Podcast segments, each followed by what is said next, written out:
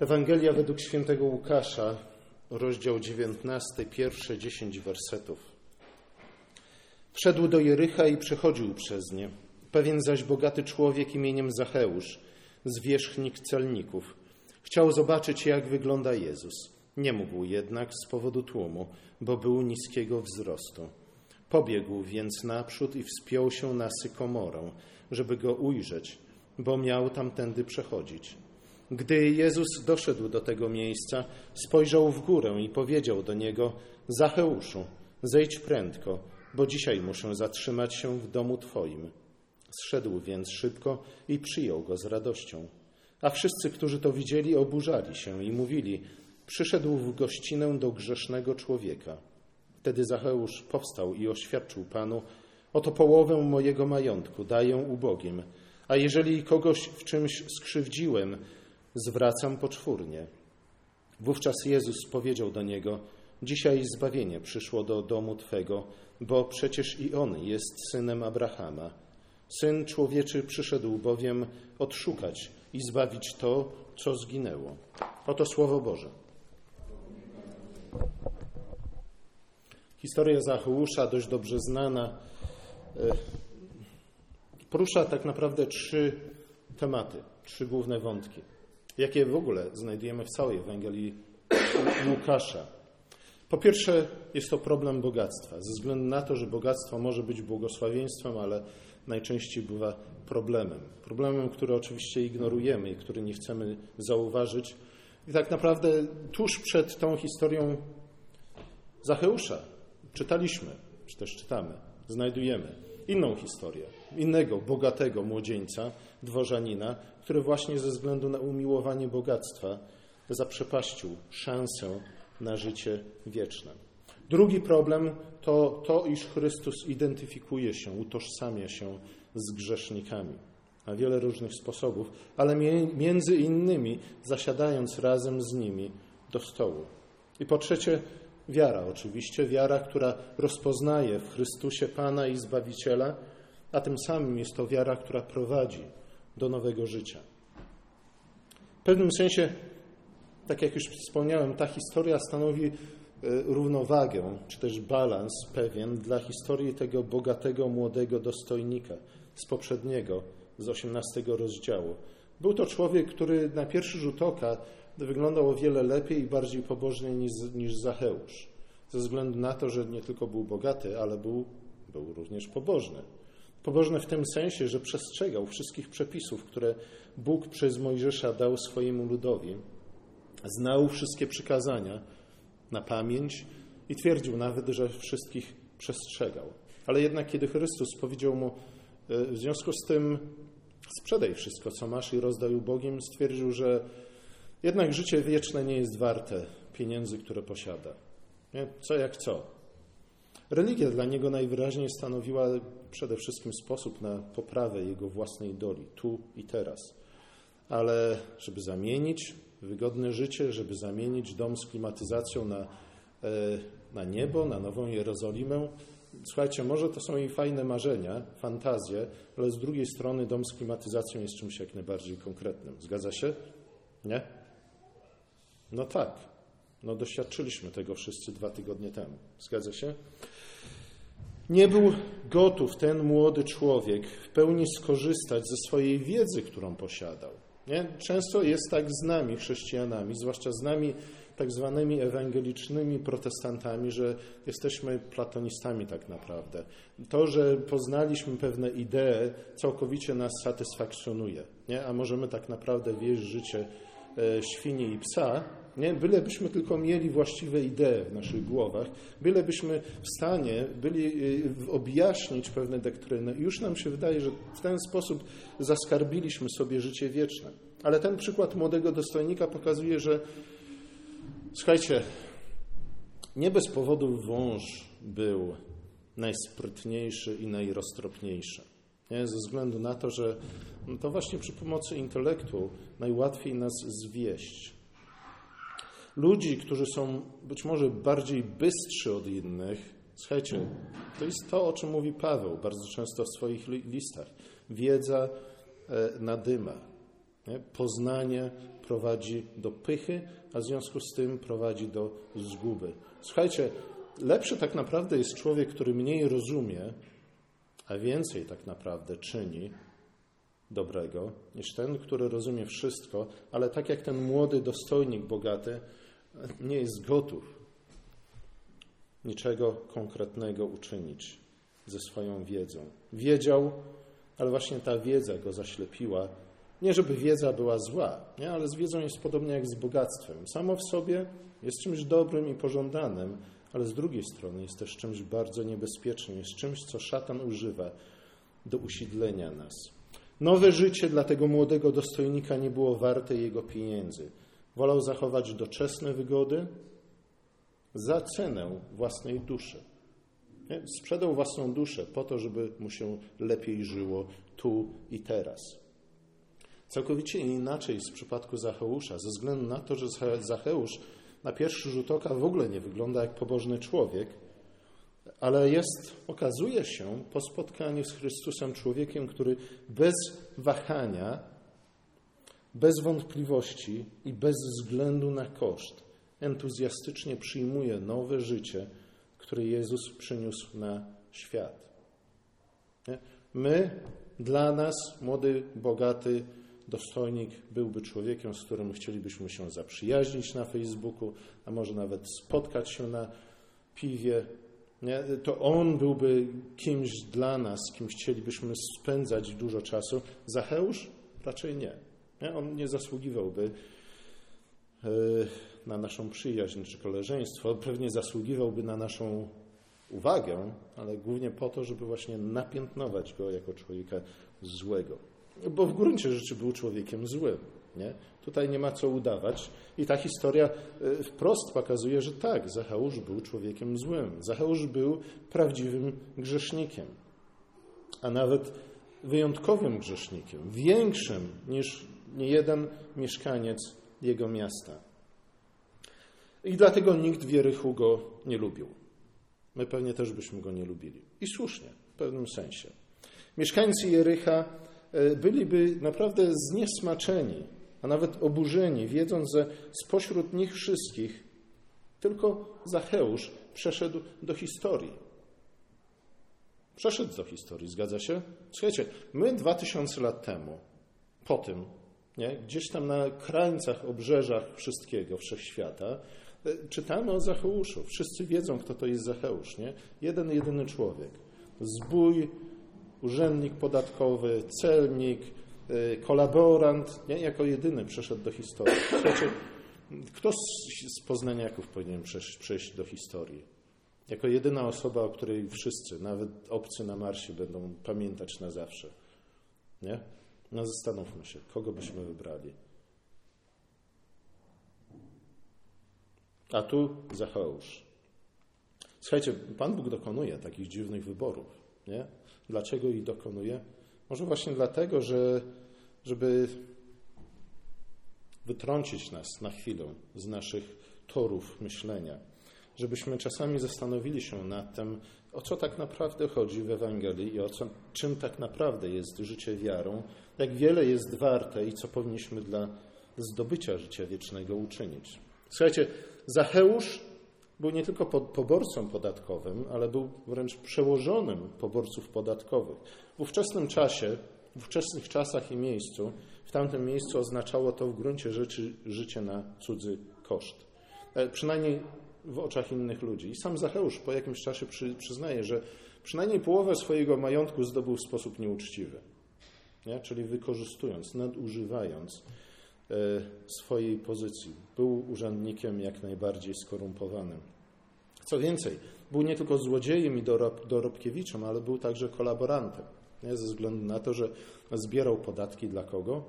Nie dla rządu izraelskiego ani palestyńskiego, ale dla imperium rzymskiego.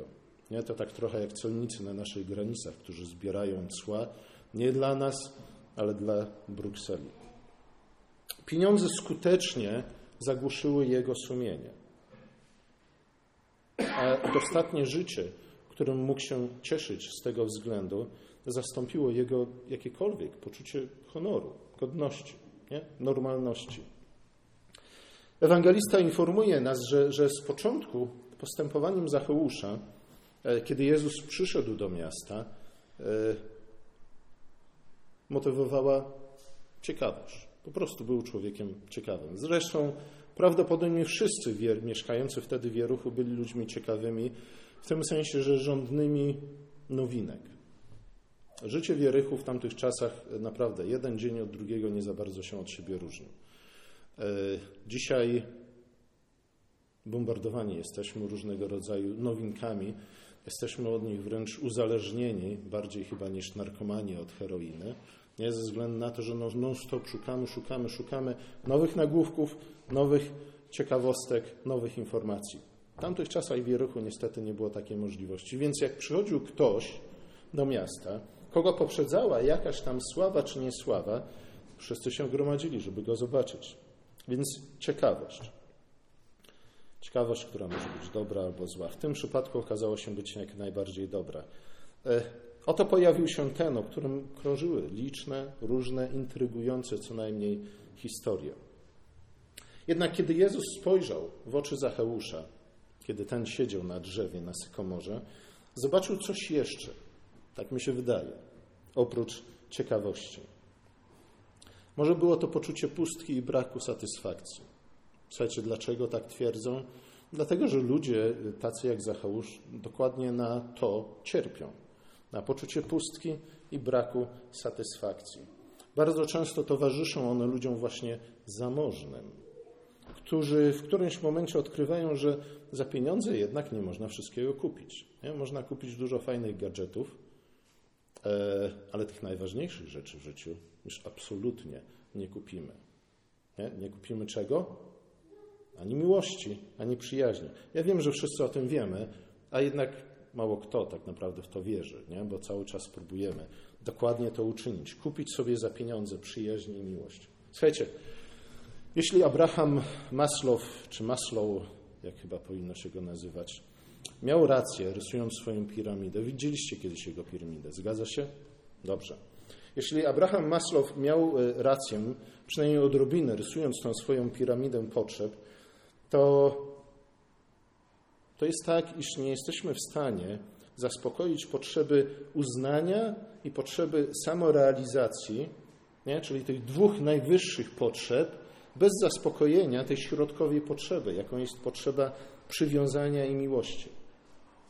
Nie? Słuchajcie, to jest bardzo interesująca obserwacja i wydaje mi się, że dość zgodna z rzeczywistością. W każdym z nas jest potrzeba uznania i samorealizacji, zwłaszcza w bardziej zamożniejszych e, społeczeństwach, nie? bo te biedniejsze tak naprawdę skupiają się na zaspokajaniu tych podstawowych potrzeb potrzebnych do przeżycia. Ale słuchajcie, ani uznania, ani samorealizacji nie jesteśmy w stanie osiągnąć bez czego? Bez przywiązania i miłości. Innymi słowy, bez innych ludzi, którzy by funkcjonowali w naszym życiu, w naszym otoczeniu, e, z którymi łączyłoby nas coś więcej niż wspólne miejsce zamieszkania na przykład, nie? Albo, albo co? Albo wspólne interesy. Nie? Dlatego, że Maslow słusznie, moim zdaniem, mówi o przywiązaniu miłości. Nie? Musi łączyć nas coś więcej, jakaś chociażby odrobinę intymna więź z innymi ludźmi, żebyśmy byli w stanie osiągnąć, zrealizować tę potrzebę uznania i samorealizacji. Innymi słowy, potrzebę czego? Poczucia własnej wartości. Nie? Zdrowego, autentycznego, nieudawanego, nie? jak to zwykle robimy. I najwyraźniej tego brakowało Zacheuszowi. Nie? Miał pieniądze, e, ale jeśli chodzi o uznanie, no cieszył się uznaniem, ale raczej negatywnym uznaniem. Nikt go nie lubił. Nie? Czasami tym się musimy zadowolić, ale to nie jest coś, co by było w stanie nas usatysfakcjonować. Tak czy inaczej, kiedy Jezus zaprosił się, wprosił się do domu Zacheusza, wywołał w tłumie zgrozę. Jak to? Nie? Ale z drugiej strony wywołał wielką radość u Zacheusza. Dlaczego? Może właśnie dlatego, że Jezus potraktował Zacheusza nie jak celnika, nie jak kolaboranta, e, ale jak człowieka.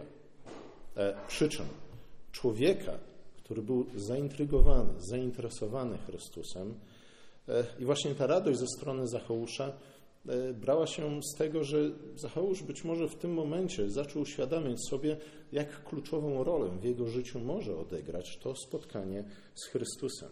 Słuchajcie, tym razem, to jest 19 rozdział Ewangelii Łukasza. Nie? W 15 rozdziale Ewangelii Łukasza co znajdujemy? Słuchaliście dzisiaj ten fragment.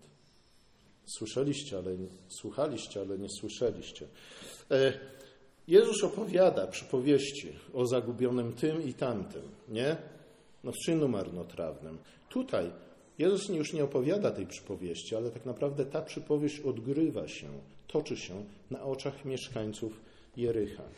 To już nie jest zgubiona owca, czy też syn marnotrawny, o którym słyszą jako z przypowieści, ale jest to zagubiona owca i syn marnotrawny, którego widzą na własne oczy.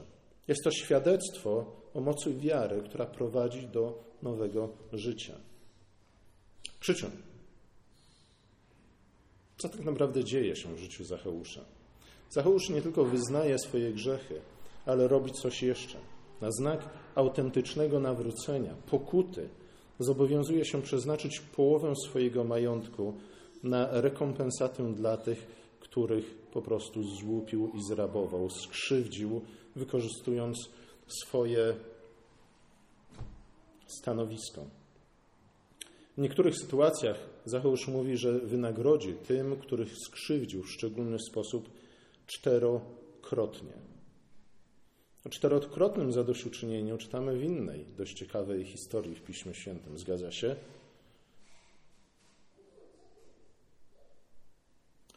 Jest to historia, gdzie pojawia się y, owieczka, biedny, chłop i bogaty, pan pewnie szlachcic, nie? I bogaty przychodzi do tego biednego, zabiera mu tą jedną owieczkę, po to, żeby dać, przyrządzić z niej posiłek dla swoich gości. Co to za historia? No Dawid oczywiście i Natan, nie? Natan przychodzi do Dawida po tym, jak Dawid zgrzeszył z Batrzebą i opowiada Dawidowi tę historię i Dawid jest oburzony z głębi serca. Mówi, świnia po prostu, nie? Świnia i sabaka. Mówi, jak tak można było zrobić? Należy go czterokrotnie ukarać za to, co uczynił.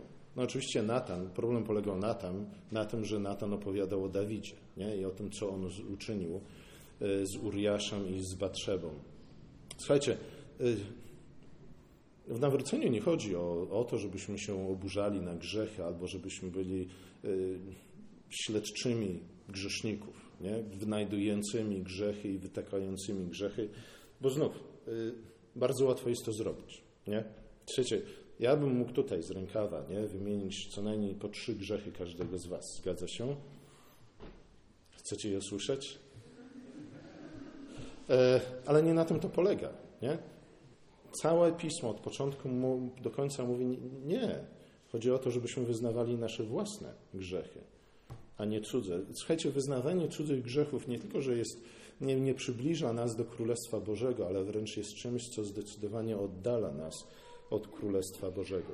To nie znaczy, że nigdy nie wolno nikogo napomnieć, nie? Ale znów, zanim pochylimy się nad cudzym okiem, najpierw musimy sprawdzić własne oczy.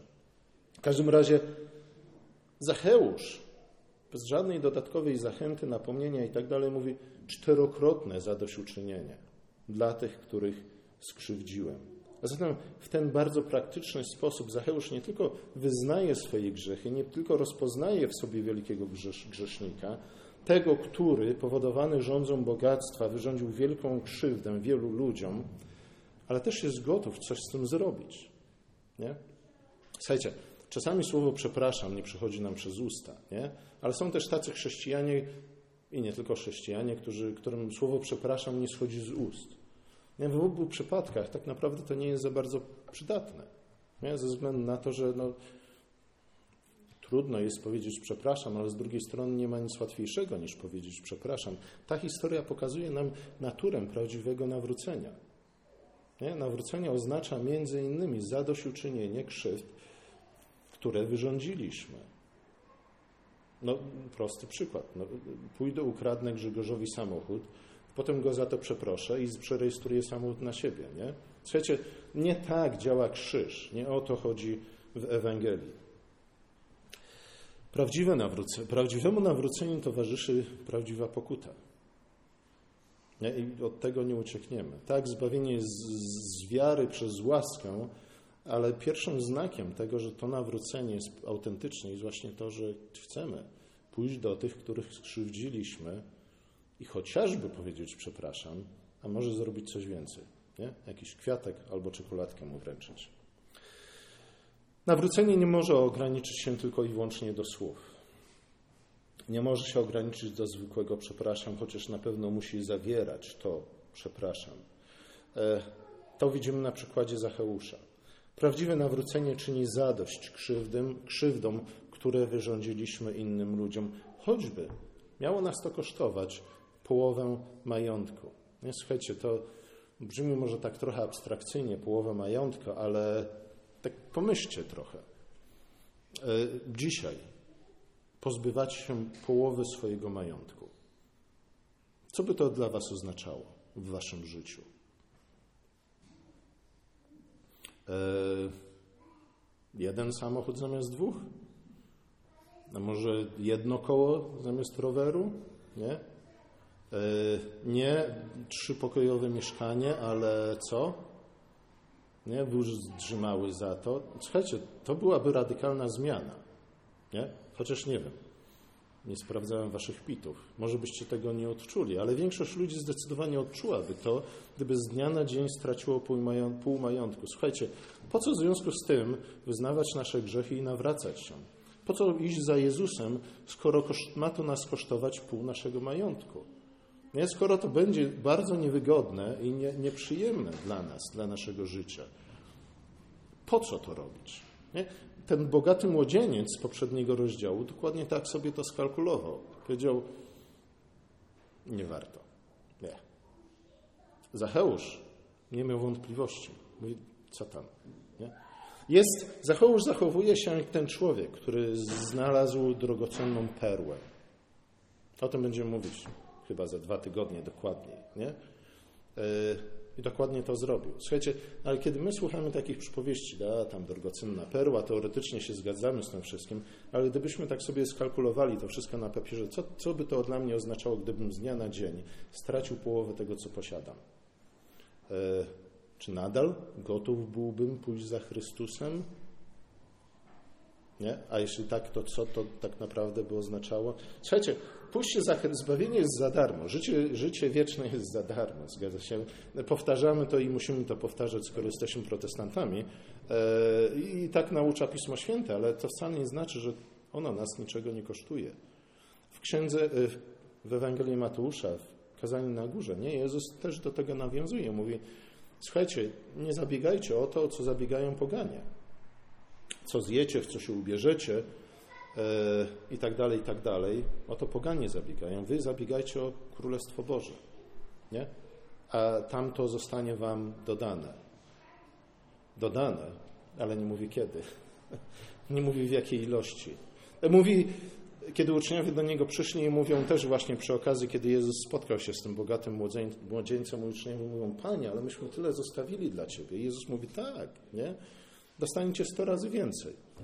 Ale nie mówi już teraz, natychmiast, nie mówi jutro czy za godzinę. E, musimy liczyć się z tym, idąc za Chrystusem, że oczywiście dokonujemy zakupu najcenniejszej perły, jaka kiedykolwiek istniała na świecie, ale żeby ją zdobyć, nie, musimy przejść przez to ucho igielne, musimy pozbyć się całej reszty. Musimy rzeczywiście nie tylko naszymi słowami, ale też naszym życiem i decyzjami pokazać, że królestwo jest dla nas czymś najcenniejszym. To nie znaczy, że mamy uciekać od wygodnego życia. Nie? Klimatyzacja też jest dobrym darem Pana Boga. E, ale czy jest dla nas ważniejsza od naszej duszy? Czy jesteśmy gotowi sprzedać naszą duszę za klimatyzację albo coś innego, co raduje nasze serce? Dlatego i tylko dlatego, i tylko z tego powodu że Zacheusz pokazał wprost, jak wiele dla niego warta jest jego dusza. Innymi słowy, jak wiele dla niego warte jest Królestwo Boże. Jezus mówi do niego: Dzisiaj zbawienie przyszło do Twojego domu i nazywa Zacheusza synem Abrahama, a więc tym, który nabył prawdę obietnic, jakie Bóg dał Abrahamowi i jego potomstwu. Tego dnia Zacheusz stał się prawdziwym Izraelitą. O tym Paweł bardzo często pisze w swoich listach. Co to znaczy być prawdziwym Izraelitą? To znaczy w sposób jakiś tam genetyczny, etniczny pochodzić od Abrahama, ale to oznacza mieć wiarę Abrahama. A więc, a więc żyć tak jak ten, który zaufał Bogu. I to zaufał Bogu w taki sposób, że zostawił wszystko, co miał kiedy wyszedł z Ur Chaldejskiego i poszedł do kraju, którego nie znał, o którym nie słyszał, którego nigdy nie widział na oczy. Nawrócony celnik potem, to też jest ciekawe i warto na to zwrócić uwagę, nie podążył za Jezusem do Jerozolimy, ale pozostał w Jerychu. Słuchajcie, to byłoby dla niego o wiele lepsze, zgadza się? Zostawić Jericho, gdzie wszyscy go znali, gdzie jedni na pewno powątpiewali w szczerość jego nawrócenia, a inni go tym bardziej prześladowali ze względu na to nawrócenie, rzucić to wszystko w diabły i pójść do Jerozolimy za Jezusem. Nie? Ale on zostaje w tym miejscu, gdzie żył, gdzie wszyscy go znali. Nie? Z imienia, z nazwiska.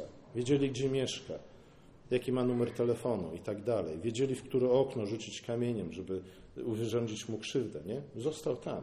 I musiał wśród tych ludzi, w których się wychował, żyć nowym życiem.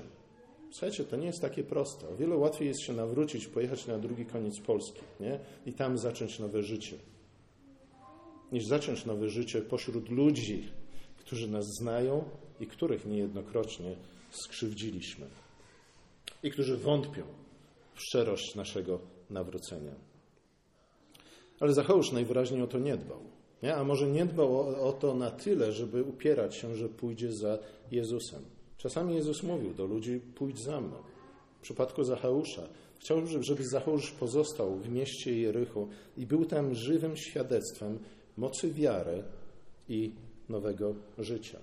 Przede wszystkim, żeby był przypomnieniem dla mieszkańców Jerycha, iż Jezus przyszedł nie tylko po to, aby cierpieć i umrzeć za grzeszników, ale także po to, aby szukać i znaleźć to, co zginęło. Aby zasiadać do jednego stołu z pokutującymi grzesznikami, z tymi grzesznikami, innymi słowy, którzy mówią tak, jestem grzesznikiem, a nie zachowują się jak ten młody, bogaty człowiek, yy, który mówi, nie, nigdy w życiu nie byłem grzesznikiem. Chrystus Przyszedł po to, aby odszukać i zbawić to, co zginęło. Słuchajcie, wiele dzisiaj powiedziałem, y, żeby Was zniechęcić do zaufania Chrystusowi i pójścia za Nim. Zgadza się? Nie? Ale z drugiej strony nie wolno nam zapomnieć o tym, jaka jest tak naprawdę alternatywa, co nas czeka. Nie?